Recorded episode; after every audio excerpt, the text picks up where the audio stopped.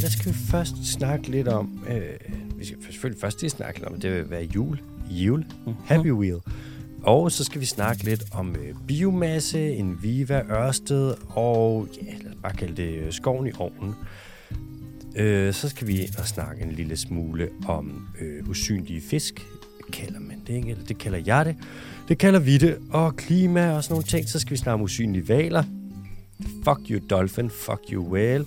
Så skal vi snakke om Afrikas pingviner. Så er det lynhurtigt runder vi lige øh, Madagaskar og invasive arter.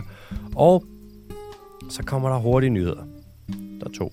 Og så kommer der en quiz del Senor Bondo, og så kommer der et spørgsmål fra en lytter og en kommentar fra en lytter, og det er det. Let's go. Mathias Bondo, Kim, velkommen til. Jo, tak. Og velkommen til dig, Alexander. Må jeg have lov til at sige en ting? Må jeg have lov til at sige øh, glædelig jul?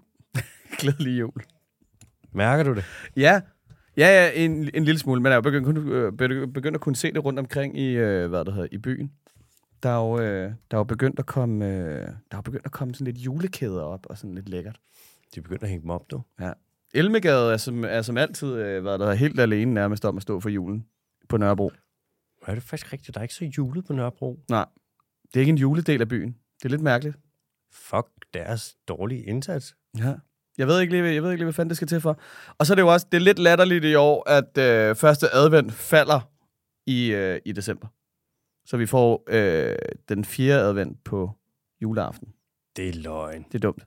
Ej. Man plejer, man plejer at tage forskud på, øh, på glæderne i, øh, hvad der hedder, starten af, øh, i, start, eller i slutningen af, af november. Men det, det får vi ikke lov til i år. Til gengæld, så, øh, så er det fucking koldt. Det er så bizart koldt. Det er så koldt. Altså, Det er så koldt. jeg ved ikke, om det er, fordi det også er fugtigt, eller hvad, men fuck, hvor er det koldt. Åh, oh, for helvede, mand. Der er En lille, ja, det kan godt være, at det er en lille smule fugt eller et eller andet. Det er i hvert fald forfærdeligt. Jeg cyklede hen med, øh, med fuldstændig bare koteletter i dag. Nej, uden Oj. handsker på dine små hænder. Ja, ja. Jeg, jeg har formået at smide mine øh, handsker væk hen over weekenden. De er for Range, koster 450 kroner, og er slet ikke pengene værd. Det skal I bare lige vide på forhånd, hvis I, øh, hvis I tror, det var et sponsoreret segment, det her. det er det ikke. det, det, det skulle næsten være et nyt segment. Uh, Ikke, antispons. ikke spons. Ja. skal I bare lige vide.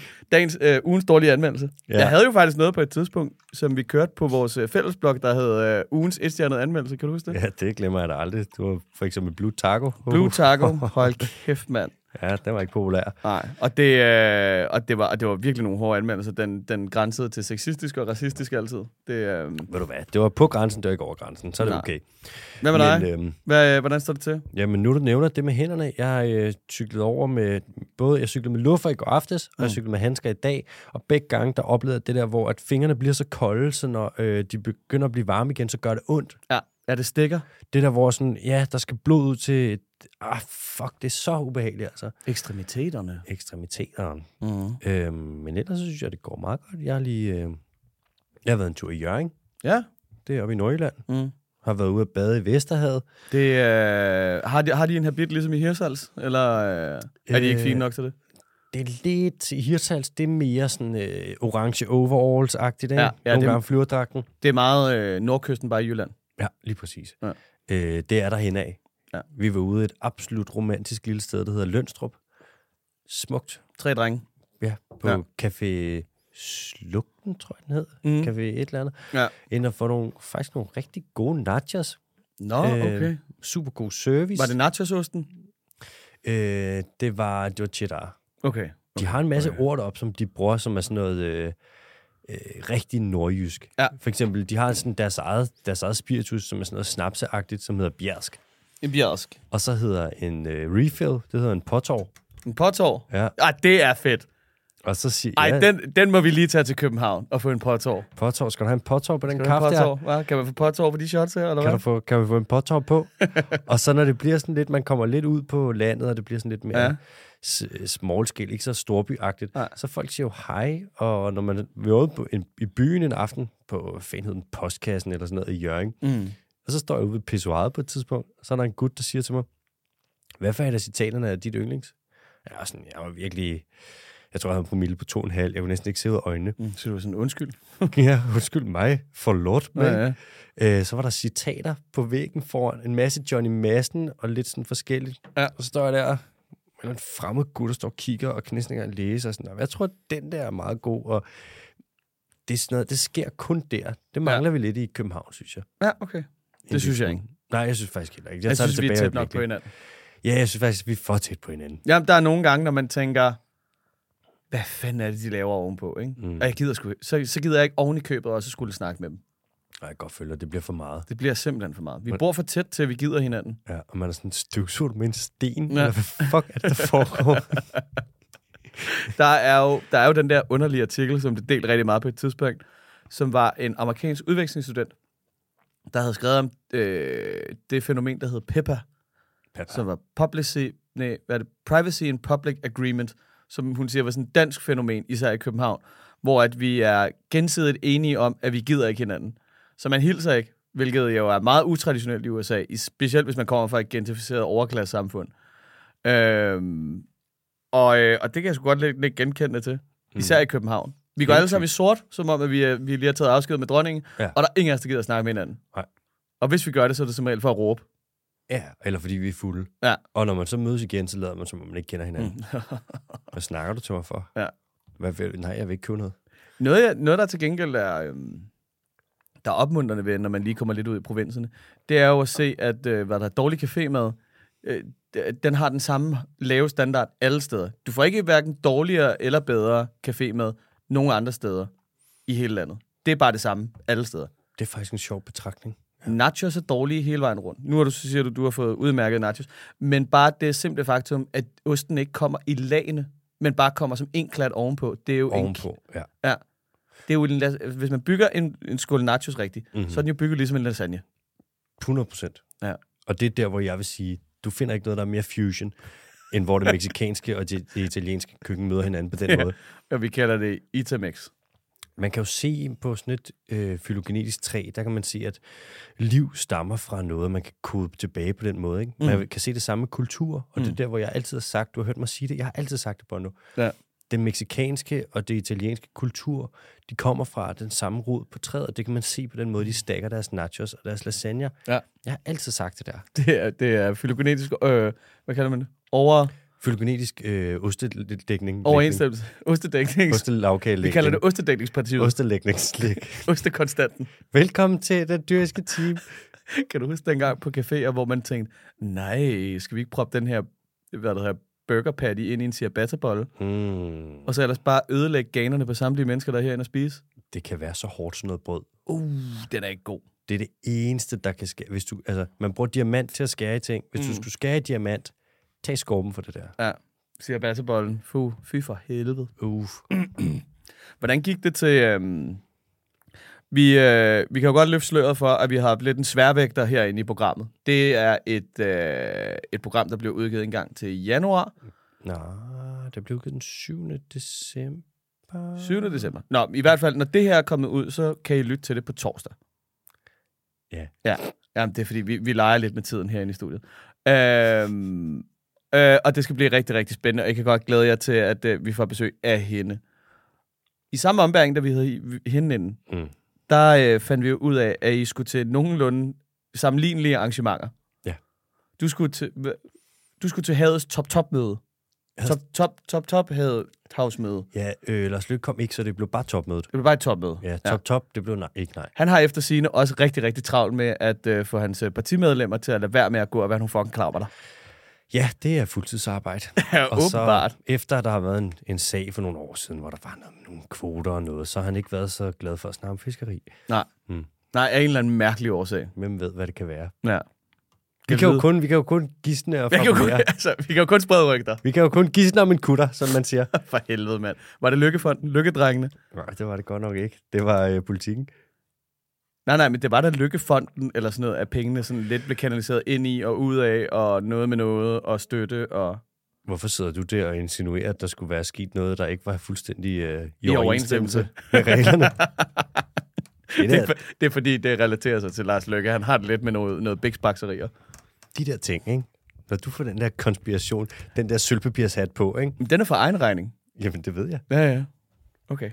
Nå, ja, ja. Men, men du var derinde, og Magnus Heunicke, Magnus Heunicke, Den fucking undskyldning er en socialdemokrat. Han laver bare ikke andet end at sige, jeg ved det godt for helvede. han er... Åh, tænk at være i hans situation, mand. Ja. Socialdemokrat i regering med Venstre, og Venstre nummer to, Moderaterne, mm. altså. Wow. Ja. Ja. Og så samtidig midt i en biodiversitetskrise. Mm. Mm. Held og lykke. Ja, hej hej. Det er ligesom at få, sådan, få to tændstikker, og så er der nogen, der siger sådan, kan du ikke lige lave Eiffeltårnet af dem der? Man kan sige, en ting, der er positivt nu ved, at de er gået i regeringen sammen, ikke? Mm. det er, at typisk har det jo været et mudderkasteri lige meget, hvordan det foregik. Altså, så er det sådan noget med, øh, nu, skal vi, nu har vi ikke råd til skattelettelser. Så, jamen, det er også fordi, I fører øh, hvad er der, dårlig socialistisk politik eller et eller andet. Ikke? Mm. Og også den anden vej. Altså, så er der noget, der har været uansvarligt eller et eller andet. Det er, du ved, liberalistiske kapgang til øh, jungletro. Jeg ved kraften ikke hvad. Øhm, men denne her gang, de kan, jo ikke, de kan jo ikke slippe ud af den. De kan jo ikke mudderkaste på hinanden længere, fordi nu står de jo bare begge to i spidsen for verdens, eller nok Danmarks hidtil dårligste fiskeripolitik, og naturpolitik og miljøpolitik. Altså, de, de, har jo, de har jo skudt sig selv i foden, fordi de kan jo ikke gøre andet end nu at være prylknap for alle, øh, alle yderpartierne. Nej, altså man kunne sige, at de kunne prøve at føre noget ordentligt politik. Hold nu op med det der. Skal vi heller ikke sætte barn for højt, jo. Altså. Det er jo, svært, det er jo svært nok bare at føre politik, der er dårligt. Kan Vi- du ud og ud? Vi vil tage alle de upopulære, svære beslutninger. Og sådan, altså, jeg vil gerne fjerne bededage, men de, de, fører ikke, de har ikke gjort noget grønt indtil videre. Nej, nej. Nej, det synes jeg også er utroligt, ikke? At man tager en helligdag for et hårdt arbejdende folk, bagefter kommer ud med, hvad er det, en finansplan, hvor vi også lige får at vide, at vi, vi er for dogne. Ja. Øh, og det var vi så ikke helt alligevel, kan jeg så forstå på Jeppe Brugs, efter han har været inde i debatten. Han er socialdemokrat. Eller var det Kåre Dybvad? Socialdemokrat. Sørgelige Kåre Dybvad, ikke? Jeg er så ked af det. Så, men dansk industri, de er glade. Ja, ja, selvfølgelig. Med arbejdskraft. Ja. Mm. Men vi kan ikke lige gå ind og lægge en afgift på landbruget. Eller skrive noget, der ikke er en frivillig aftale. Vi er i gang.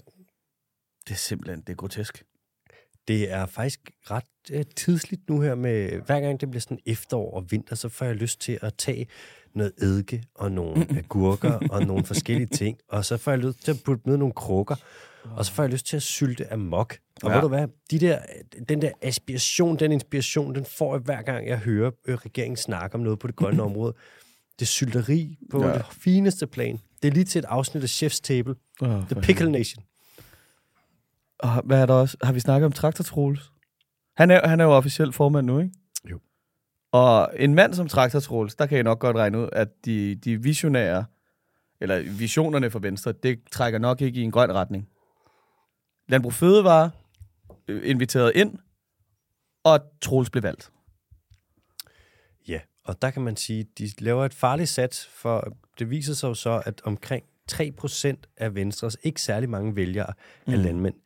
Og det er jo de så største delen af Danmarks landmænd, der vil være der. Mm. Så man kan sige, de appellerer lidt for, eller læfler lidt for omkring 3% af deres vælgere. Og så de resterende 97%, de skal jo så, jeg, Bare hold trækkes kæft. med. Men jeg var inde til, jeg var inde til uh, politikens hadets topmøde, Ja. øh, og det gik godt, synes jeg. Mm. Der var nogle spændende talere. Hils blandt andet Stig var derinde, Stig Markager. Ja. Han er for fed. Ja, ja. ja. Han er så, altså, han er simpelthen så, han er så rolig, Mm. og han er så, hver gang der er nogen, der kaster mudder eller et eller andet, der er han sådan, jamen han har jo styr på sine ting, han siger jo bare det, han finder ud af. Ja, ja. Og så var der en paneldiskussion bagefter, og jeg blev mærke i én ting. Når man snakker om landbruget med Heunicke, ikke? Ja. eller når han bliver interviewet, Ja. så kan du godt mærke, at han har hænderne bundet på ryggen. Ja. Det er virkelig, altså, wow, der skal bare, den, den samtale, alle sidder og tænker, hvad er det egentlig, der menes? Mm. Eller er det ikke bare en frivillig aftale med et andet ord? Og sådan? Men når man snakker fiskeri, der er han rimelig øh, konsekvent. Ja. Og der er han også meget sådan med, tager kraftig afstand fra det bundtråleri, der finder sted nu, og så videre. Og i paneldiskussionen mm. senere, der var en repræsentant for DFBO, altså bundtrålernes lobbyorganisation, og Heunicke satte ham på plads flere gange. Og jeg sådan, det er ret fedt. Mm. Det tegner jo grønt. Ja. Jeg tror også, det er, fordi han ved, at han ikke bliver nødt til at handle så meget på fiskeområdet nu, så han, kan, han er lidt fri til at sige tingene. Ja, ja. Øh, og så må vi jo se, hvad der sker, når Fiskerikommissionen kommer med deres ting, som så kan ignoreres. Jeg synes jo bare, det kunne være sindssygt, hvis at der rent faktisk var noget, der udmundede sig i rent faktisk politik. Undskyld mig, vil du gerne have, at, der skal være, at vi skal have mindre ambitioner og så handling i stedet for? Nej, nej, okay. Nej. Det er også fint med ambitioner, ikke? Ja, jeg vil da personligt synes, det var nederen, hvis vi ikke var den ambitiøseste af de ambitiøse. Foreslår noget med en kommission, man lige kunne nedsætte, så man kunne finde ud af, hvad der er galt. Den findes. Okay, den er allerede i gang. Fiskerikommissionen. Nej, ja, det skulle da rigtigt. Ja. Hold nu kæft, mand. Den findes. Nå, men kom der noget godt ud af det? Øh, kom du tættere på Højne? Fik du snakket med Højneke? Nej, men jeg prøvede heller ikke. Nej. Jeg vil gerne, jeg vil gerne have ham ind. Jeg vil også gerne have mand. Ja. Skud, skud ud. Vi skal nok få ham ind. Ja. Vi sender en mail. Jeg skal nok lige invitere manden. Jeg tror ikke, vi har mere. Tak for i Det dag. var dagens program. Bondo, godt du siger det, fordi uh, vi har en ordentlig svin af et program, og vi skal have et os igennem det, og let's fucking go. Vi starter med øh, biomasse. Mm-hmm. Inviva og Ørsted. Øhm, I Danmark, der virker det nogle gange, som om vi opererer ud fra et ordsprog, der hedder skoven i ovnen. Øh, fordi vi er så sindssygt glade for at brænde træ. Skoven i ovnen. Skoven i ovnen. Vi er et af de lande i verden, der bruger allermest, hvis ikke det land i verden, der bruger allermest biomasse per indbygger. Det er fuldstændig vanvittigt, så meget vi har bygget vores infrastruktur op omkring at brænde skov. Mm. Og hvis man hører det, prøv at forestille dig, hvis der er nogen sådan, vi har helt øh, rent canvas, og vi sådan, man nedsætter et udvalg, lad os sige, vi mødes nogle gutter, og vi har verden til at dømme, og så skal man finde ud af, hvordan vil vi lave energi? Hvis der så er nogen, der siger, hvad med, at vi øh, brænder verdens skove, og så planter vi plantage, og så hver gang de vokser op til en vis størrelse, så fælder vi dem igen og brænder det på repeat. Er det ikke en meget god idé? Jo. Man vil jo tænke sådan... Eller nej. Ja, man vil være sådan, hvorfor hader du vind og sol så Ja, meget? ja. Kan du se min baghave? Lad os stikke ild til den. Lad os stikke ild til. Anyways, det er det, man gør i, i Danmark så. Ikke? Så er der så den her øh, biomasseproducent, som hedder Enviva. De er verdens største øh, biomasse producer, eller det er dem, der laver allermest biomasse af alle virksomheder i verden. Og det er vigtigt at huske, at biomasse, det lyder jo meget sådan øh, grønt, fordi der er noget med biomasse, men det er bare træ. Mm. Altså, det er bare træ, og ofte så er det gammel skov. Øhm, Enviva, de får træet fra skove i det sydøstlige USA, altså noget omkring det bedste sted i hele verden, Florida. Og det er for eksempel også der, hvor at øh, elfenbensbætten, som vi dækkede for, øh, havde noget med for ja, en del afsnit siden, den er afhængig af gammel skov, og den er lige uddød dernede, og så kan man jo se, om man kan lægge to og to sammen. Øh, Enviva har så nogle finansielle problemer nu her. Øh, og det ser faktisk lidt ud til, at øh, hvis det fortsætter, som det har gjort her på det seneste, så kommer de højst sandsynligt til at gå øh, konkurs. Og det er der nogle grunde til, men der er særligt to grunde, som er de primære først og fremmest. Break him down, brother. For det første, Enviva de siger, at de bruger restaffald fra øh, skovfældning til at lave de her træpiller, altså biomassen. Mm. Øh, men det passer ikke. Det er jo en undskyldning, som biomasseproducenter i hele verden bruger. Også i Danmark. Så det er, Og- ikke, øh, det er ikke, fordi de bare lige ude og samle nogle grene op. Nej, det kan man ikke sige. Og Nej. det er ikke fordi, at man vil jo bruge tømmer til nogle ting, til at producere hvad ved jeg, gulv og møbler og så videre, så videre, så videre. Men øhm, og konstruktion i det hele taget, bygninger. Og så siger de sådan, Nå, men så det der bare, så bruger man alt det gode træ, det bruger man til at bygge ting, og resten, det tager vi så bare, og øhm, det er det, vi brænder, det man ikke kan bruge alligevel. Mm. Det er det, de har kørt på i nogle år, og har sagt, og ligesom en undskyldning for, at de så skulle være grønne.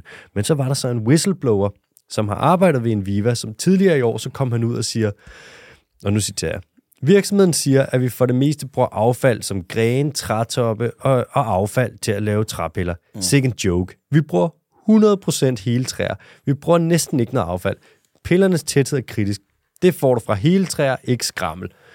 Øh, Ej, hvor er det også bare en stikkerlinje, han har ringet ind til, var Det dumme svin. han kom, og han har endda sådan, han kommer fra en rimelig høj stilling ved en Viva, og det har været sådan, Hvad fanden bilder han sig ind? Jamen, det er jo det med whistleblower. De vil jo bare lave ballade. Nu er det så sådan, at øh, affald, altså trætoppe og restprodukter, det er mere eller mindre gratis. Men hvis du skal købe hele træer, så er det ret dyrt, fordi det er jo noget, som mange gerne vil have fat i, blandt andet tømmervirksomheder og så videre. Ikke? Øh, så der vil jo så være det med, at Enviva faktisk skal betale en del for det her, og det koster nogle penge, og så er det ikke så godt for deres økonomi. Mm. Øh, fordi der er konkurrence. Ikke? Så er der så det, at øh, Enviva de også satset på at arbejde med hårdt træ.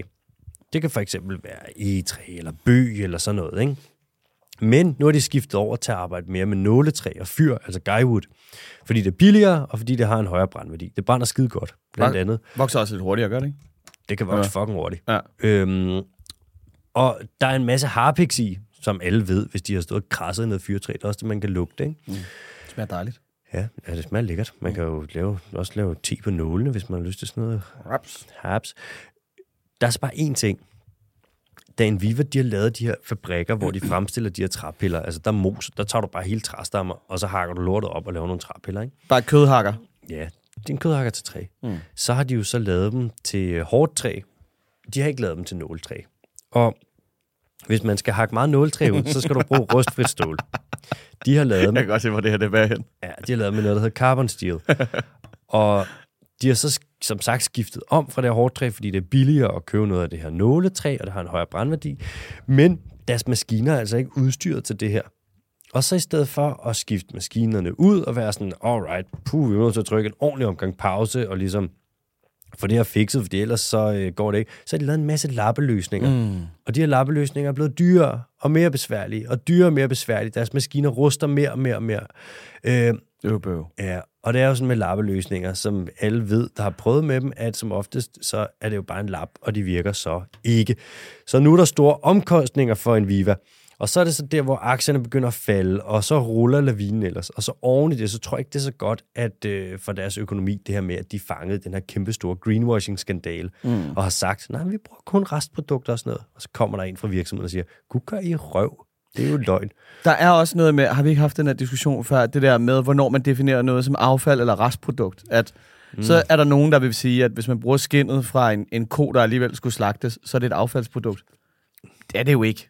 Ja, så vil man sige, Det er jo bare en udnyttelse af ressourcerne. Altså, så vil man sige, det er et biprodukt, ikke? det er profitmaksimering. Ja. Mere end det er affald, jo. Det eneste, der er, det er, jeg tror, at grænsen går ved affald. Det er enten gratis, eller så får du faktisk penge for at tage det. Okay. For der er ikke nogen, der kan bruge det. Nej. Øh, hvor man kan sige, læder, det kan du sgu tjene gode penge på. Mm. Så det er sådan lidt, Den er lidt tricky, ikke? jo, det er også det, den klassiske. Hvis vi, tog, hvis vi tog nu til en eller anden debat, sådan noget landbrugs, whatever, og snakkede sojaskro, mm. og det er så soja, som du bruger i foder, og vi siger sådan, det er ret dårligt, at man fælder så meget regnskov for at lave foder soja til de danske svin. Så vil der være nogen, der siger, jamen prøv nu at høre, sojaen, det er jo et restprodukt. Mm. Det er jo det, der er tilbage, når man har presset øh, sojaolien ud af det. Ja. Sådan, mm. er, det ikke, er det ikke sojaolien, der er restprodukt? De tjener jo mest på sojaskroen. Ja. Det er jo det, der er størstedelen af det. Men det er sådan en, ja, sådan en gammel armlægning, som man kan bruge lang tid på. Nå, nu er det så sådan, at Enviva, en af deres største kunder, en af deres største aftager af biomasse, det er den danske virksomhed, der hedder Ørsted. Mm. Og øhm, God gamle Ørsted, ikke? ja, Danmarks nye, nye grønne håb. ja, så skal vi Hold da, ja, jeg ved det godt. Så, øhm, jamen altså, nu er det så sådan, at det her kommer frem med en Viva, Ja. og den her skandale, og Så så kommer, ja, så kommer Danwatch, som er et ret fedt medie i det her, fordi de er rimelig kritiske. Så, Lidt næbet. ja, de, de har gode spørgsmål. Så kommer de og siger til, øhm, til Ørsted her, sådan, hvad, guys, øh, hvordan forholder I egentlig til det her? Mm. Med at det lidt bliver, altså der er en whistleblower ude og sige, at det ikke er restprodukt. De bruger faktisk hele træet. Det er, ikke, det er ikke så grønt, som jeg har sagt. Så kommer Ørsted, og så siger de, ja, men der er ikke noget problem. For øhm, Det var sgu da heldigt. der, hvor whistlebloweren har arbejdet, det er slet ikke den fabrik, vi får vores øh, biomasse fra. Nå. Og så spørger Danmark så, jamen hvad for en får I det så fra? Og det vil Ørsted så ikke sige. Nå, okay. Ja. Ja. Der kan man Det sige, var sgu da... ja, Ja, jamen, vi, vi kan bevise det, men jeg har bare ikke lyst lige nu, ikke? Det er ligesom med mig og baglæns ja, det er der, hvor man ender i en lille, fin lille blindgyde. Mm. Øh, og Ørsted fastholder så, at øh, biomasse, det er grønt. Mm. På trods af alt det her, og på trods af det med, at det faktisk er mere klimaskadeligt end kul, Ja. så er det, de fastholder, det er grønt. Okay. Så sådan er det. Så hvis de siger så må det jo være rigtigt. Ja, ja. Jamen, jeg tænker da også, det er da meget heldigt, at de ved, at, øh, at det træ, som de bruger i deres biobrændsel, eller biomasse, biomasse. som de brænder af, ikke? Ja. ja. At, at lige præcis det kommer ikke fra den fabrik, som han har været på. Men det betyder jo så på en eller anden måde, eller det gør det jo ikke nødvendigvis direkte, men det, det insinuerer en lille smule, at, det sådan, at de ved jo så godt, at den virksomhed, heldigvis jo, den har de taget afstand fra på ja. et tidspunkt, fordi de ved godt ved, at det ikke er, det ikke er den gode. Ja, ja. De har hele tiden vidst præcis den fabrik, han har arbejdet på. At Ja. Den der, Ja, det var den dårlige. ja, de gør det ikke godt. Vi kun have for de andre. Præcis. For det er det, vi har set med alle andre store multinationale virksomheder. Fuldstændig. Og når det er blevet shippet ud, de her biomasse ting fra de her fabrikker, Ja, der, ja. der er de sikre på, hvor hver eneste træpille kommer fra. Ja, ja. Fordi ellers ville de jo ikke tro på Det er jo det samme, det er jo det samme med IKEA, det der med, at, at alt deres træ er mega grønt. Lige indtil det ikke er det. Og så er det, whoopsie, så er det nogle andres skyld. Prøv at høre, øh, hvad der sker oppe i Sibirien. Er du, er du deroppe? Undskyld mig. Nej, Er du oppe i Sibirien? nej, nej. Men du sidder her og snakker om træ fra Sibirien? Men jeg synes heller ikke, at man kan tage ansvar for sin værdikæde. Det synes jeg ikke. Nej, nej, nej, nej, nej, nej, nej, nej. Mm. Hvad er nogen siger LCA, så siger LCA, hvad for noget? Ellers bare for noget. Har du været der? Hvad? Har du selv? Har du gjort en negle? Ej, kan vi ikke lige... Kan vi ikke lige ham whistlebloweren der, ikke? Hvad, hvad er det for et røvhul? Ved, ved, ved nogen, hvem man er? Han har valgt at være anonym. Han har valgt at være anonym. Nå, okay. Og, og, ja, og så Ørsted har valgt ikke at udtale sig. Så det går Det er minus minus plus. Så er det lige pludselig godt igen. Det er et ord, ikke? Grønt. Grønt for helvede. Det er grønt. Ah, det, er, det er en rigtig biohistorie, det her. Det er en rigtig grøn historie. Det er ligesom det skal være. Nå. Nå, Bono, vi skal til den næste. Fra en biomasse til en anden. Det er sådan, at øhm, ja, der foregår mange migrationer her på jorden. Der er Mhm. jo for eksempel øh, gnuerne, der løber over savannen i Afrika, og så videre, så videre, så videre. Nogle fugle, der flytter sig, og alt sådan noget. Men et cruise-skib, der sætter af fra Florida, og den migration sker også. Menneskemigrationen, charter, chartermigrationen, ja, klimamigrationen lige om lidt. mm, er også den. Den kommer også. Er vist- Den er vi ved at arbejde på benene i hvert fald. Ja. Øh, men den største migration af alle sammen, det er en, der foregår hver eneste dag. Mm. Hvad fanden er det, den hedder? Hedder det Kiels eller Piels eller Tiels? Øh, vertikale migration. Er det det i havet, hvor at det flytter sig op og ned? Yes. Så der er nogle fisk, som ligger øh, omkring sådan cirka en kilometer nede, og så ligger de der og gemmer sig om, om dagen, fordi der er jo rovfisk længere op, ikke? Mm. Og så om natten, når det ligesom er sikkert, så migrerer de simpelthen, så trækker de hele vejen op. Øhm, de kommer fra det, man kalder den mesopelagiske zone, hvor den pelagiske zone, det er helt øverst i vandsøjlen, ikke? Og pelagisk, hvad er det nu, det betyder? Jamen, det er sådan i vandsøjlen, så det er ikke havbunden. Okay, ja. Ja. ja. Øhm, og man er ikke sikker på, hvor meget fisk, eller hvor mange fisk, det ligesom er, der trækker op, men man har vidst øh, i lang tid, at der var ekstremt mange.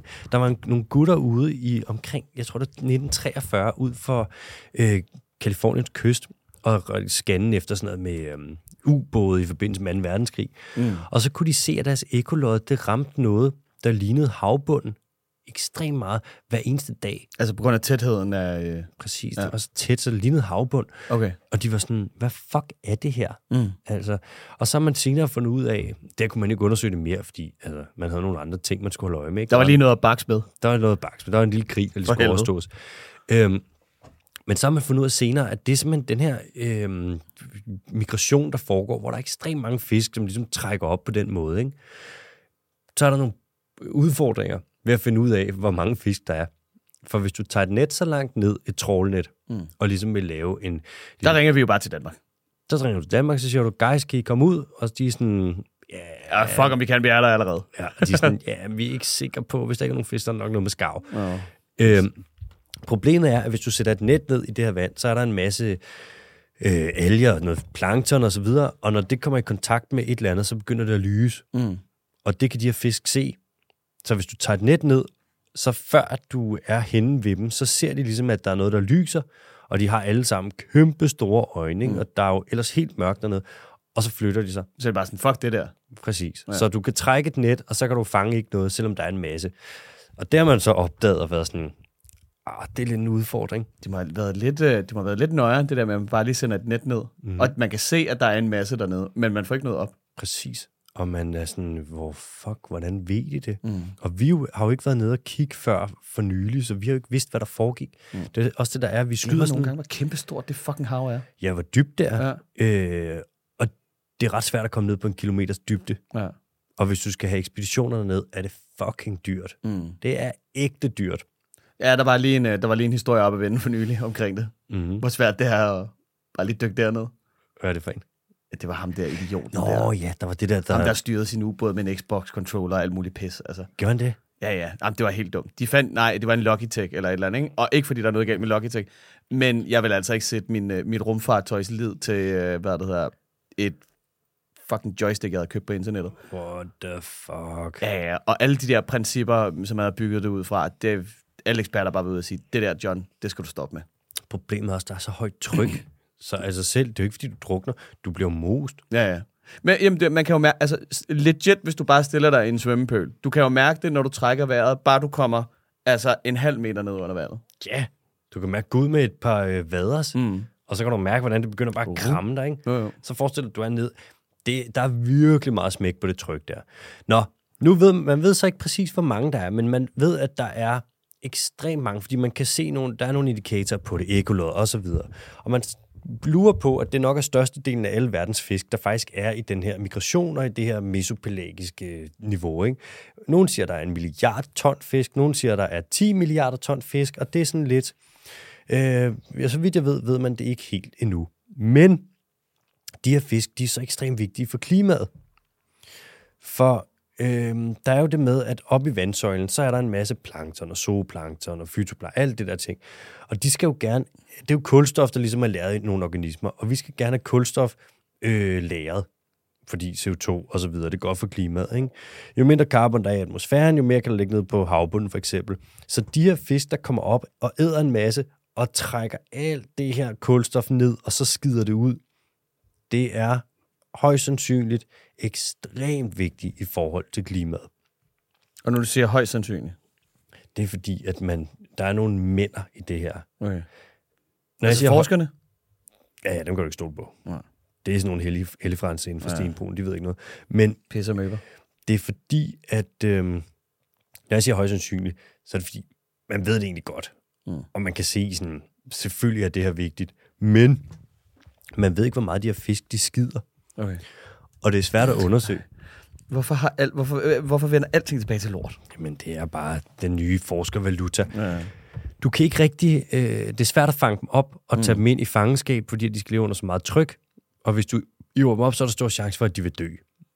Fordi det er ligesom en blobfish. Mm. Mm. Altså, du kan se, hvordan den er meget sådan skrøbelig, og så falder lortet fra hinanden, ikke? Ja. Så det der med... Og, og du kan ikke tage ned og kigge på dem, mens de er derude i deres naturlige miljø, øh, økosystem, fordi sådan... Hvordan så skal du følge efter en eller anden fisk, indtil den skider?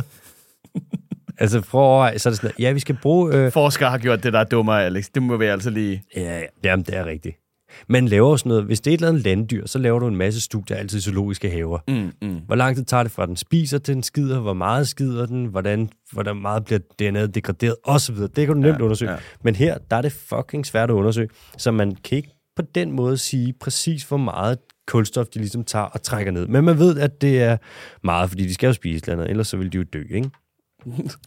Ellers så vil de jo dø, ikke? Så vil de jo dø. Så vi har den her underlige, gigantiske masse af fisk, Mm.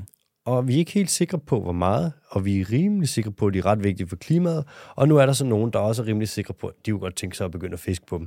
Ej, Ja, hvor dejligt. og det er der, hvor man siger... Stop nu, drenge. Det er sådan, det lyder umiddelbart som en, det lyder umiddelbart som en dårlig idé. Mm. Hvem er det, der snakker om det? Det ved jeg ikke. Jeg hørte bare nogle rygter om, at der var nogen, der, Der var sådan... Hva, det- hva, hvor mange fisk sagde du, der var? ja, der er nogen, der har set, at der er en naturressource, der ikke bliver udnyttet der. Åh, oh, for helvede. Mm. Ja, ja. Mm. Nå, det er sgu da dejligt, at vi lige kan få øh, smidt det over bord så også. Det er jo det. Mm. Hvis ikke øh, vi fisker på dem, så er der jo bare nogle andre, der gør det, ikke? Ja, ja. ja, ja. Nå. Hvor Perfekt. fra, fra den ene havnighed og den ene usynlighed til den anden. Mm. Har du flere usynlige ting med? Jamen, der har jeg nemlig jeg har fundet en meget særlig nyhed Nå, okay. øh, om en, us- en usynlig val. Okay. Spændende, spændende, spændende, spændende. Det er meget sjældent, at der bliver beskrevet nogle nye store dyr. Ja. Der var lige den der orangutang for nogle år siden, ikke? Mm. Øh, hvor Spæk, sådan, nej. nej, nej, nej, nej, det kan du godt glemme. Godt, Det kan du godt glemme. godt. De er, sta- de er stadig sikre på, at der kun er en. Pff, Du har ikke noget, de er mere sikre på. Klasse. Det, øh, det kommer ikke til at ske, det der. Nej, nej. Men den der orangutang, det var jo bare fordi, man havde... Du har bare... Altså, du havde altid godt vidst, den eksisterede, ikke? Så har man bare været sådan, Nå, men... Jamen, nu, nu leger vi bare, der er en ny. Ja, man får dem beskrevet ud, så du får defineret nogle arter ud fra nogle nye parametre, ikke? Og så Mm. lige pludselig er du sådan, "Åh, vi har fundet en ny art. Mm. Og sådan, gå i røv. Altså, vi har ikke vidst, den var så sådan, vi Ja, har ja. kendt til den i flere tusind år. Ikke? nu har vi bare lige beskrevet, at den er distinkt fra de andre. Nu er det så sådan, at øhm, det er jo en ting, det er jo det der med at beskrive en art. Mm. Noget andet er rent faktisk at finde en art, som ikke er kendt i forvejen. Okay, hvor der ja. ikke er nogen sådan folk, der har været, altså hvor man kan sige, Vesten kommer nogle gange og sådan, "Åh, ny art, mm. hvor folk, der har boet et eller andet sted, oprindeligt folk i Toisellebjergene, de er sådan, hvad fuck snakker I om? Ja, Ja. Jeg har jo kendt til den i hundredvis år. Den nye verden, hvor der bor mennesker. Fuldstændig. Ja. Det er ren avatar, ikke? Men vi har jo været inde på, at nogle gange, så det, hvis man finder en ny gargalak eller en termit eller sådan noget, så kan man godt rette ind i det. Men større pattedyr og sådan noget, det er ret usandsynligt. Ekstremt usandsynligt. Ja. Det er jo det, man gerne vil finde, ikke? Jo. Det er jo det, der er, det er jo nyheder. Hvis du finder en eller anden snyltevips eller sådan noget, folk er fucking Altså op på forsiden af Science, når du står der, ikke? Præcis. Science, Science, Science. Science, Science. Science. Heinz. Men nu ser det ud til, at der faktisk er en stor art, som hverken er beskrevet eller kendt, men man har allerede givet den navnet. Det er en, der hedder Cross Sea- Seamount øh, Næbval. Netbagel. Næbval. Netbagel. Næbvaler, de er fucking vilde. Nå, okay. Det er en gruppe af ja, valer, det ligger lidt i ordet, som er meget, meget, meget, øh, hvad siger man, elusive. De er svære. Man kan høre dem, Mm. fordi at de jo render og svømmer rundt med deres ekolod. Øhm, men man ser dem meget sjældent, og flere af arterne kender man primært fra, når de har skyllet op på stranden. Okay. Og nu er der så en af dem her syd for Hawaii, som man har hørt øh, lyd fra, men man har aldrig set den, selvom at der er forskere, der har været ude og lede efter den i 18 år. Okay. Så den Hvor har man- er de lige?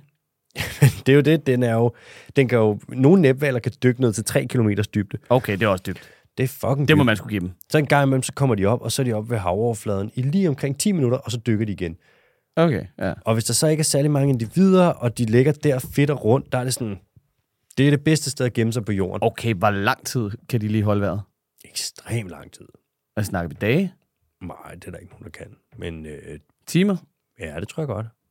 Gæt på, hvad nogle timer godt lade sig gøre. De gør alle mulige fucked up ting. Mm. Så har de sådan nogle andre øh, proteiner i deres blod. Ligesom vi har jo hemoglobin, ikke? Mm. som kan holde på øh, oxygenen der. Klassiske protein, det som alle kender. Eller Glimmerglobin. Glimmerglobin, ikke? Glimmerglobin. Grunden til, at dit øh, blod er rødt, Mm. Men der er jo nogle valer, de har noget, der hedder myoglobin, mm. som fungerer på en anden måde. Øhm, og så gør de nogle ting, for eksempel når kaskelotter dykker rigtig dybt, Mm. så forsvinder blodet ud fra deres ekstremiteter, lidt ja. ligesom når vi cykler, ikke? Mm. Og så, Og det er øh, varmen. Mm, og så, ja, ja, så kommer det ind, og så er det kun omkring de vitale organer. Og man kan sige, det er også nemt for dem, fordi sådan, en val har ikke nogen ben. Den skal jo vidderligt bare kunne sådan bevæge sig lidt mere begrænset, end vi skal kunne. Ikke? Det er meget bare en klump. Det er en meget, ja, det er rigtig meget en klump. Så blodet kan søge ind, mm. og der sker alle mulige fuck ting, når de dykker dybt nok. Altså lungerne kollapser også, og så skal alt ilten skal jo ligesom være ude i blodet, fordi ellers hvis lungerne kollapser, og du har ilten der, så er du fucked. Altså, så er din reserve jo forsvinder, ikke? Men udvider det så også, når det, eller komprimeres det, når det er ned, ned på sådan nogle... Øh, lungerne, Ja. Nej, altså ilt og sådan noget. alt komprimeres. Ja, okay. Du bliver totalt... Altså, og du, jeg fatter ikke de der fridykkere, der kan dykke ned på sådan... 16 meter. Der er jo nogle, hvad er det rekorden? Nu er det 70-80 meter? Jeg ved det sgu ikke. Det må være fuldstændig... Prøv at tænke på at finde ud af, at man kan det.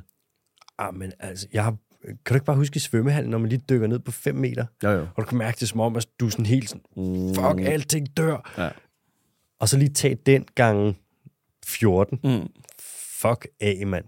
Men det gør de. Anyways, den her val, det er jo så, man har jo ikke set den, så man ved ikke, om det er en af de andre arter af næbval, hvor der er nogle individer eller en subpopulation, der ligesom har modificeret deres ekolokaliseringskald lidt, men man satte sig ikke på det. Så nu må vi se, altså det er jo en af de sidste kæmper, der ikke er fundet og beskrevet endnu. Og det er jo lidt øh, spændende, kan man så sige, ikke? Jeg synes, vi skal tage en tur ned og kigge, Alexander. Jeg tror godt, vi kan finde den. Og du hvad, vi tager den sgu. Ja. Så er det DDT på tur. We got this. Ja. på en. Netflix-tur. Ja. Dude, øh, mm. den her, den, det er en halvhurtig, men ikke en hurtig nyhed. Mm. Det er nemlig sådan, at øh, i Afrika, i Sydafrika, der er der pingviner.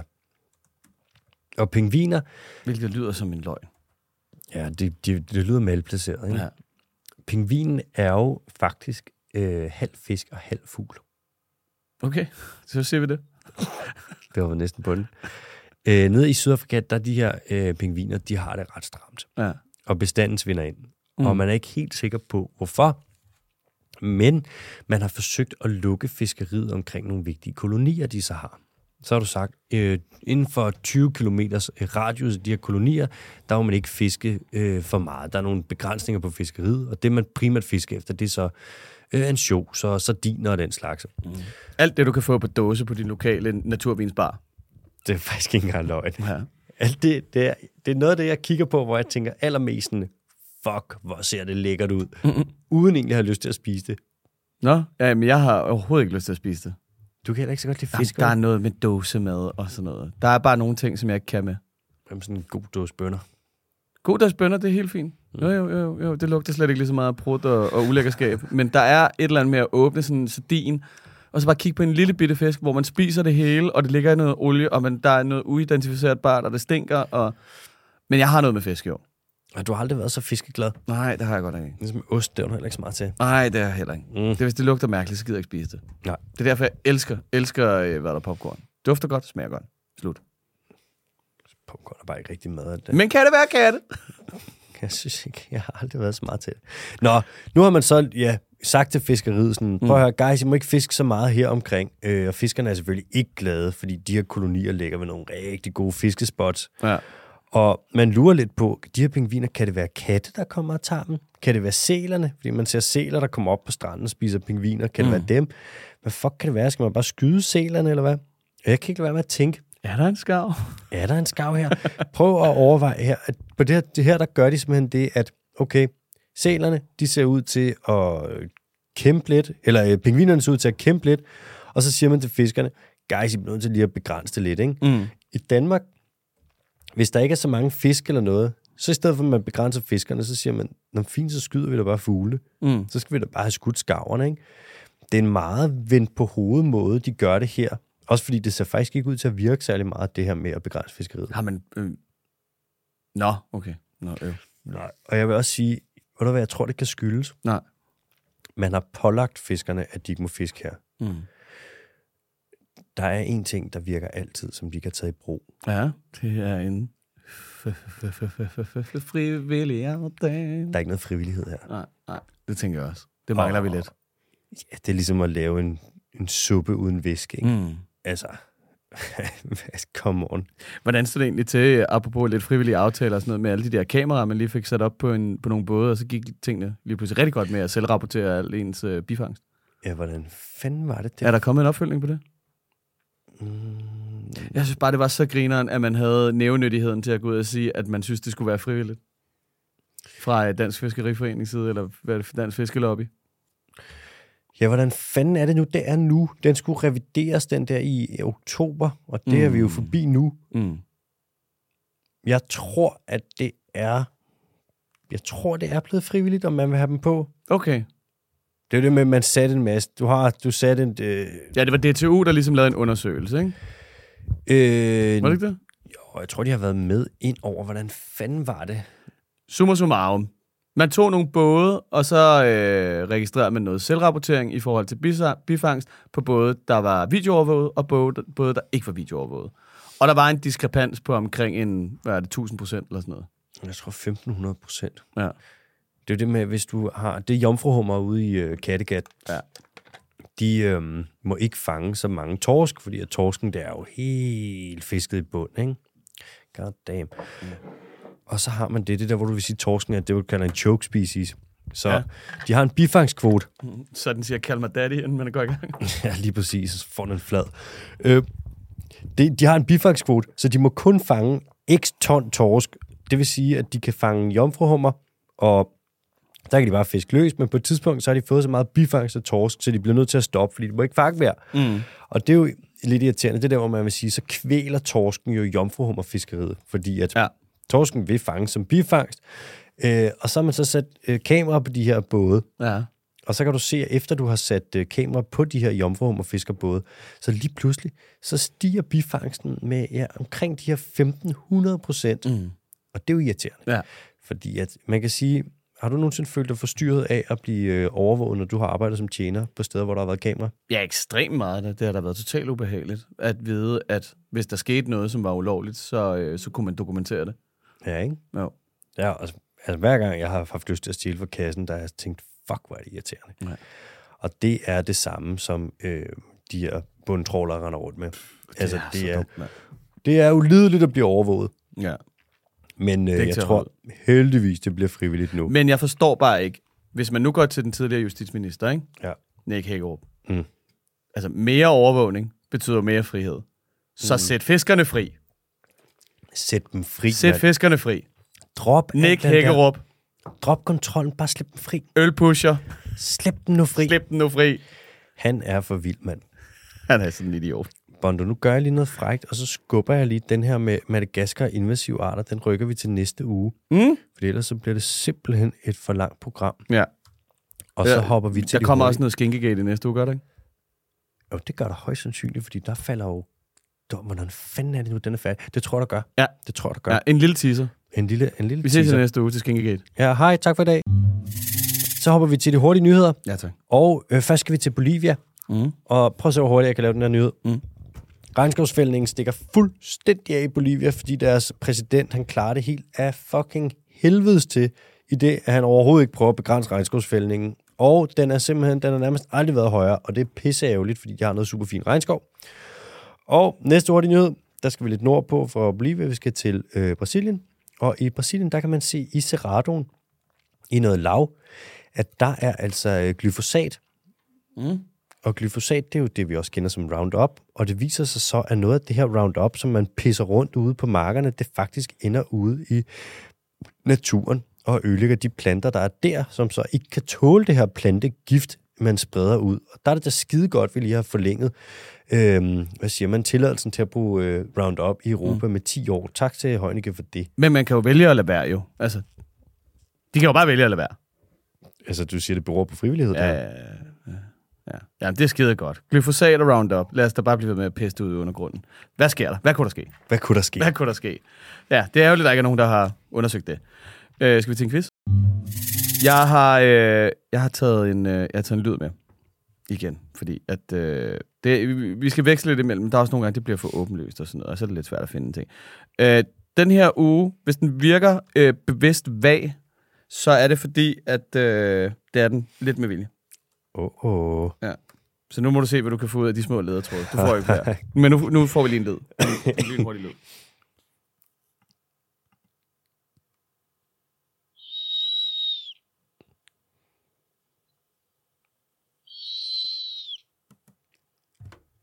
Ah, hvad? Hvad giver du? Og det er i hvert fald... Det er en fugl. Okay. Ja, og Ja, ja, ja. ja. det er en... Ja, ja, ja. ja. Åh, det er, jeg har lyst til at sige, det er en slags rovfugl, det der. At det er en Okay. slags... Øh, jeg har lyst til at sige, det er en slags ørn. Jeg kommer med et frækt bud. Jeg skyder fra hoften. Jeg vil sige, det er en slangeørn. En slangeørn? Ja. Desværre. Nå. Nej. Okay, slange og ørn, ikke? Altså de to symboler for Amerika. Mm-hmm. Ja, ja, hold da kæft. Ugens dyr øjne er ekstremt store i forhold til resten af kroppen. Det lille kræ på 2-3 kilo har samme størrelse øjne som mennesker, men ser meget bedre end os. 2-3 kilo. Mm. Mm. Samme størrelse øjne som mennesker. Ja, det, hvilket er... Puha. Kæft, det er stort. Ja, altså sådan 2-3 kilo der, det er sæt med stort. Mm. Mm, hvad fanden kan det være? Der er to liter mælk med sådan nogle kæmpe kugler Det er bare lige altid. fjeset. Så har vi lige et dyr på 2 liter mælk. 46 kilo. Svarer til 46 liter mælk. Selvfølgelig liter mælk. Okay, nu ved jeg ikke, måske sådan, det lyder meget som en fugl, men det kunne jo også være noget andet. Mm. Det er jo meget vagt af mig også, ikke? Mm. Hvad med sådan noget, for eksempel en... Mm, er det ikke en galego? Hvad fuck er det, de hedder, de der? Ja, ja. Galego. En galego? Ja, Galego. Det, jeg tænker også noget, en loris, de har også rimelig store øjne. Hvad fuck er den, det hedder? Der er sådan en, en lille fucker, der har så store øjne, at den kun... Den bliver nødt til at dreje hele kroppen. Den kan ikke dreje øh, øjnene, så den bliver nødt til at dreje hele hovedet, når den skal kigge rundt. De kan kun stige lige frem. Og jeg kan ikke huske, hvad fanden det er, den hedder. En lille fucker. En lille fucker. Ja, Hvad er det, den hedder, Bondo? det ved jeg ikke. Nå, så er det ikke den. Mm, er det en slags... Kan det kan også være sådan en... Er det en putu? En putu. Nej, det er desværre ikke. Ugens dyr befinder sig i... Øh... Nej, undskyld. Det var, det var en helt anden ledtråd. Vi var over i hundefamilien lige pludselig. Det kan, det kan jeg lige løfte sløret for. Det er det ikke. Øhm, ugens dyr bliver lige omtrent øh, 60 cm langt og er et klassisk flyvende rovdyr. 60 cm langt. Mm. Og- 2-3 kilo. 2-3 kilo flyvende, Flyvende rovdyr. røvdyr. Okay, det er i hvert fald ikke en flagermus. Øh, flædermaus. En flagermaus. Og jeg havde jo ret i starten. Det er jo en slags rovfugl. Så pattedyr, det, det er udelukket. Ja, Jeg synes, det var godt, at vi lige tog en detur. vi laver det. Men øh, vi var lige- med på et eventyr. Vi tager kun dit... Altså, hvis den her podcast, det var en motorvej, ikke, så ville det kun være de der, man kører ud på, når du kørte forkert. Det er en 16-sporet i USA, det her. ja, præcis det der. Okay, en rov. Ej, jeg synes, vi er blevet bedre til at holde os på, øh, på sporet. Det, Det er... Okay, du? 2-3 kilo, og hvor høj du? Var det 60 cm høj? 60 cm høj. Det, Ved du hvad? Du får sgu lige en ekstra. Halvanden meter i øh, væggenfang. Hvad? Det er ikke musvågen, vel? Musvågen. Nej, den lyder ikke sådan der. Nej. Den har også... Dens øjne er mindre. Ja. En lille, lille bitte musvågen. 60 cm høj, men det er faktisk ikke... Det er cirka... En musvåge er omkring en halv meter, så det er en lille bitte smule større end en musvåge. Mm. Vingefang er også en lille smule større. Mm. Det er ikke en havørn, for den er meget større. Ja. Det er ikke en kongeørn, vel? Nej. Nej, nej, nej, nej. Nej, den vejer også mere. 2-3 kilo. En Jeg ved- jeg ved- rovfugl. Jeg ved ikke, om det her det hjælper noget, men det, jeg synes, det var et, et, et lille sjovt stykke fakta. Den længste fjer er på 35 cm, og er den længste fjer, der findes i dens egen orden. Hvilket gør byttedyret, eller hvad det hedder, at øh, rovdyret er næsten helt lydløst, indtil det fanger sit bytte. Ah, helvede. Ja, du ved godt, hvor vi er henne nu, ikke? Jo, vi bevæger os over til... øh, Vi bevæger os over i ulerne. Mm. Det er en... Øh, 2-3 kilo. Bup, bup, bup, bup. Hvad fuck? Ej, det er lidt pinligt, fordi at jeg har det med uler, Bip, som bup. er... Ja, Nej, det var ikke en ledetråd, det var bare... Bip, bip, bip, bip, bup. Jamen, den hedder jo nok noget med bubo på latin. Ja, nå ja, det, ja, det er rigtigt. Ja, ja. Øhm, det gør den jo, ikke? Jo, jo, jo, jo, det er jeg da ret sikker på. Ah, Bondo, det er lidt pinligt, fordi jeg har den lige sådan med uler som antiloper. Det er ikke en kirkeul, for den er lidt... Den hedder Bubo til fornavn, det er rigtigt. Yes! Ja. Det er... Bup, bup, bup, bup. Det er så- Det er ikke en dværg, det er ikke en af dværgulerne. Nej, de er de, de, er små. Og det er ikke den der lille gravende pisseugle over på øh, savannen der. Hey, hey, hey, hey, den, øh, Er det den? den er en fin ule. Det er ikke en pisseugle. Men den vejer, ikke, den vejer ikke 2-3 kilo. Nej. 60 cm. Det er en stor ul. Ja, ja. Er det en hornul? Nej. Nå. Er, er det slangeul? er det en, Øh, en kirkeugle, hornugle, gråugle? Er der ikke en, der hedder det? øh, nu, får, nu får du den sidste ledetråd, ikke? Ja. Øh, ugens dyr har det latinske navn Bubo scandiacus. Er det en hudugle? En hudul. En hudul. En hudul. Nej. Scandi. Nå! Skandinav. Scandiacus. Åh, hvad fuck er det, den kan hedde? Den er god, den her Bondo, fordi det er sådan, jeg, er- jeg kan mærke, den er så tæt på, men jeg er ikke sikker på, at jeg faktisk lige på det. nippet. Ja. Kan det være en... Ugens dyr er navngivet efter sin fjerpragt. Grå fucking... Øh... Hvad kan det være? Ej, det er pinligt. Nej, det er ikke sådan en der Laplandshul, vel? Nej, det er det ikke. Altså, du, du kan nærmest sætte et hvilket... Okay, øh, et er også øh, nedgivet, øh, er navngivet efter en slags nedbør. Det er regnulen. Nej, for helvede, nu stopper du! Monsunul. Nej, hold nu op! Ikke drillet. Er det et toghorn? Kom nu! Øh... Sneul. Heksen, heksen bryggerulen. Sneul for Sneul for helvede. Det er Hedwig jo. Ja. Kraftet på tide, mand. Øj, den var, den var, ja, ja, den var pinlig den, for men, den mig. var, men den var lige på næbbet hele vejen igennem. Ja. Den var... Det var lidt som om, at du havde besluttet dig for, at det ikke var den, og så bare centreret rundt om alle andre uler. Mm-hmm, jeg lavede en detur, det var for at fuck med dig. Ja, det var også et cement, der lige skulle trække lidt ud. Jeg kunne godt mærke det. oh, ja, det sidste, ja, det sidste giveaway fact, men den er også lidt dum, ikke? Ved rive på snehul. det gør snehul. Ikke, ikke noget med Harry Potter? Nej, nej, nej, nej. Mm. Men det var, fordi jeg var ikke helt sikker på, om, om, om Hedwig er en rigtig, var en rigtig type ule eller ej. Hedwig er en vaskeægte snævle. Okay. Ja. Nå, nå. Ja, ja. Min bror... En Leviosa. Not Leviosa. Levis Snowy. Mm. Øh, min bror, han har engang sagt, at han har set en snehul over vejen op i øh, Dronning Mølle. Altså, han løj om, at han havde set en snehul over vejen i Dronningmølle. Højst sandsynligt. Ja. Ikke, at han er en løgner, Mm. men chancen for, at han har set en er meget, meget lille. Ja. Det har nok bare været en eller anden mærkværdig due. ja det har det har faktisk været et udmærket bud, en hvid due. Mm. Det er lidt ligesom, hvis, du, hvis vi tog til Jylland nu, og vi kom tilbage og lavede et afsnit om, vi havde set en puma. Mm. Og sådan, lyver de? Nej, det går, at de bare tager fejl, men der er meget lille chance for, at det er en puma. Apropos, øh, Apropos duer, ikke? Apropos, apropos, apropos, apropos duer, ikke? Mm. Lever de vildt i naturen? Eller er de, er de, er de så smadret domesticeret, at de bare sådan, vi holder os til byen? Ja, det er faktisk et rigtig godt spørgsmål, det der. Øhm, tamduen, den som vi ser her i København, Ja. kan du se, så aktiverer du med det samme biologen. Mm. Du. Nej, mere ornitologen, mand. Mm. Vi har jo øh, ringdu, skovdu, turteldu, tyrkerdu. Ah, turteldu, er det en rigtig en? Ja. Jeg troede bare, det var noget, man kaldte øh, to tredje klasser, der gik og kiggede lidt langt efter hinanden. Det er fordi, at det, de gør, det er sådan lidt turteldu-agtigt. Nå, okay. Så har vi tyrkerdu, og så videre, og så videre. Men tamduen, den er faktisk domesticeret for 12.000 år siden nede fra omkring Middelhavet. Mm. Det er klippeduen, Ja. som vi har domesticeret. Okay. Så den hedder, det er den, hvor den hedder et, eller jeg kan ikke huske, hvad den hedder på latin. Men den er faktisk, øh, de duer, der flyver rundt her Mm. i de danske byer, hvor man kan sige, de har alle mulige underlige farver, og Ja. det er øh, tamdyr. Så den er faktisk invasiv. Nå, okay. Der vil jeg sige, hvis du har Men lyst... som, som vild du er den lidt udulig. Ja, den er jo bare god til, den er jo god. Nej, nej, nej, det var ikke udulig. Udulig. Kom nu. Kom, Grin nu lidt kom af det. Grin nu lidt af det.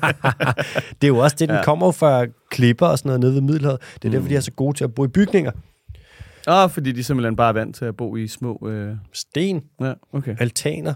De er den, de mest udulige redebyggere, du nærmest nogensinde har set. Mm. Nogle gange så lægger de seriøst bare én kvist. Ikke her. Ikke længere. Lægger skal ikke gå længere væk. En kvist, og så lægger de et æg. Ja, okay. Og man sådan, men ægget ruller jo ikke ned, hvis det ligger. Det er ligesom sådan en dørstopper. det er et uduligt dyr, men det er et, øh, og faktisk mig bekendt, det ældste domesticerede dyr. Eller Okay. det tidligst domesticerede dyr, som vi har her i Europa. Mm. Det kan godt være, at jeg tager fejl der. Mm. Nej, det gør du ikke. Det gør jeg ikke. Nej, nej, det har jeg lige bestemt. Det gør du ikke. Nej. Den går vi med. Jeg elsker, når jeg ikke tager fejl. Bono, vi skal til spørgsmål, og det første spørgsmål, det øh, kommer du faktisk til at svare på. Så jeg læser det lige op for dig. Okay, det vil jeg glæde mig til. Det er fra Jonas, som skriver, hej med jer. Hej, Jonas. Jeg har et spørgsmål, som jeg håber, I kan svare på. Mhm. Jeg og min familie skal til Costa Rica til februar, hvor vi skal rejse rundt i tre uger, inden vi tager videre til Mexico. Det bliver vildt. Det bliver fedt. Jeg elsker at løbe, og jeg elsker at løbe, når jeg rejser, da det er en god måde at komme rundt i de lokale områder.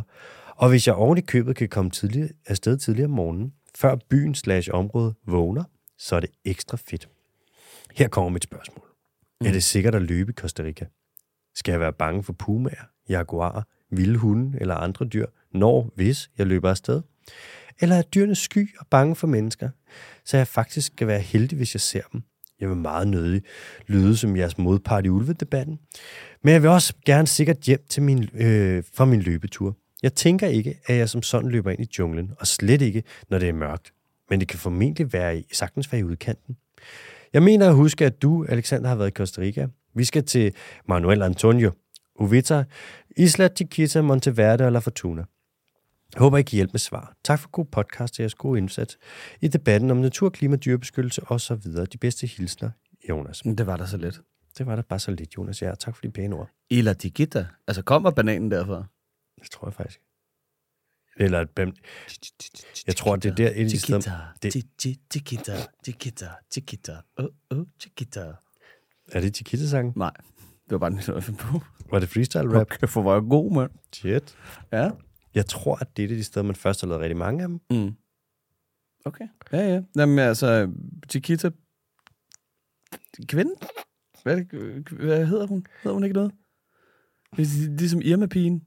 Måske hun hedder Chiquita, faktisk. Ja. Det er jo et pænt navn. Mm. Ligesom klamydia, men øh, sådan er der så meget. Klamydia er faktisk et rigtigt... Gonorrhea Men- er også ret pænt.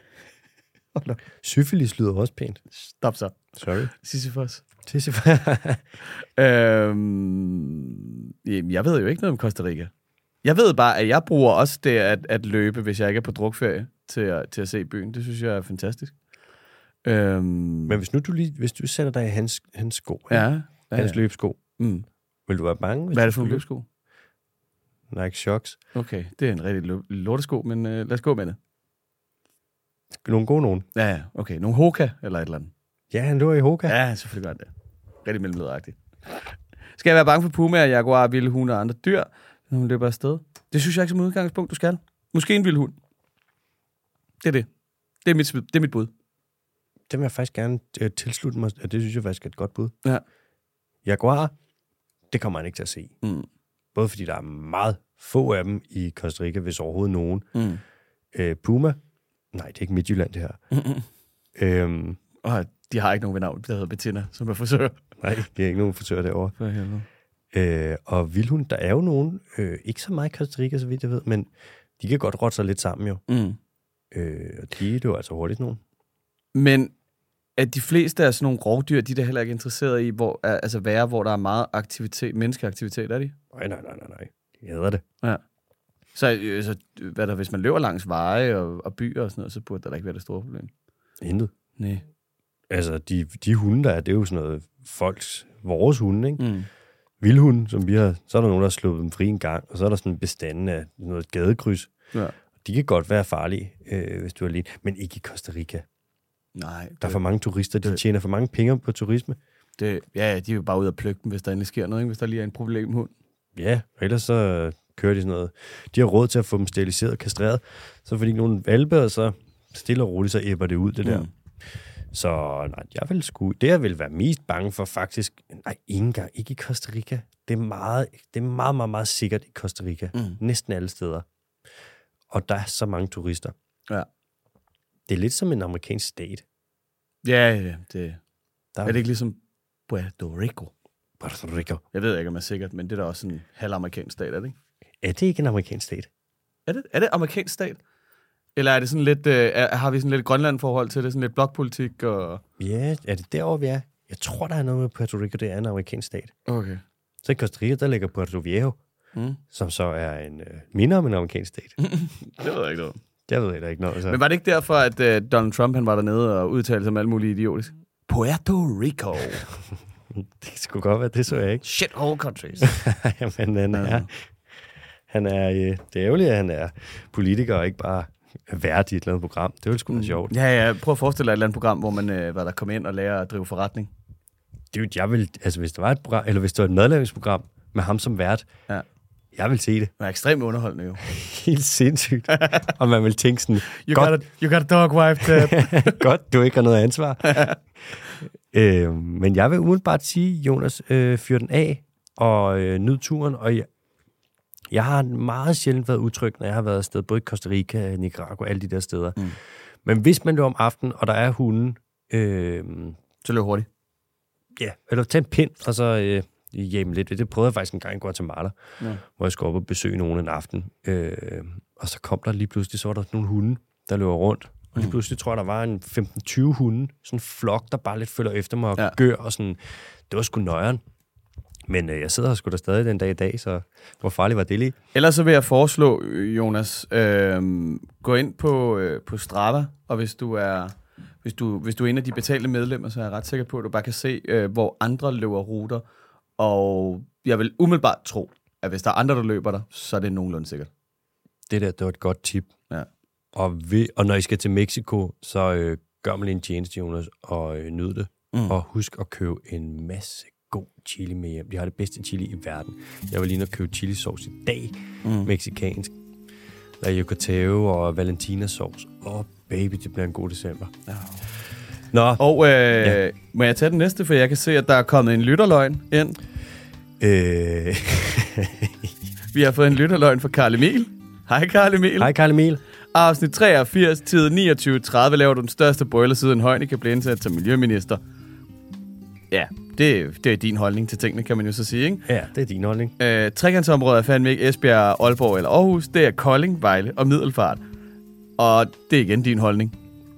Det er igen, der vil jeg gerne tilslutte mig Bondo her og sige, den må du sidde med, Karl Emil. Ja, den kan du lige gå på weekend med, eller starte din uge med. Og så øh, ellers bare, øh, ja, lad være med at sprede løgn. Og prøv at høre, Karl Emil, vi har lige et lille, lille, lille tip her fra podcasten. Mm. Prøv lige at gå ind på et kort, og så prøv at tage og spot Esbjerg, Aalborg, Aarhus. Og så prøv lige at tegne en streg imellem de tre. Og hvis det, du ender op med, det ikke er en trekant, ja, så ved jeg kraftedeme da ikke, hvad det er, du ender op med. Og du fortæller også, at det ikke er et trekantsområde, når der er en, en trekant. Ja, undskyld mig, men det er da simpelthen... Det er tudetosset, det der. Det er tudetosset. Det er tudetosset. Hvad det hedder, øh, jeg har ikke så meget mere på programmet, Jeg tænker jeg. Nej, okay. Nu skal vi bare sige tak for den her gang. Vi siger tak for den her gang. Vi ses på næste mandag. Farvel.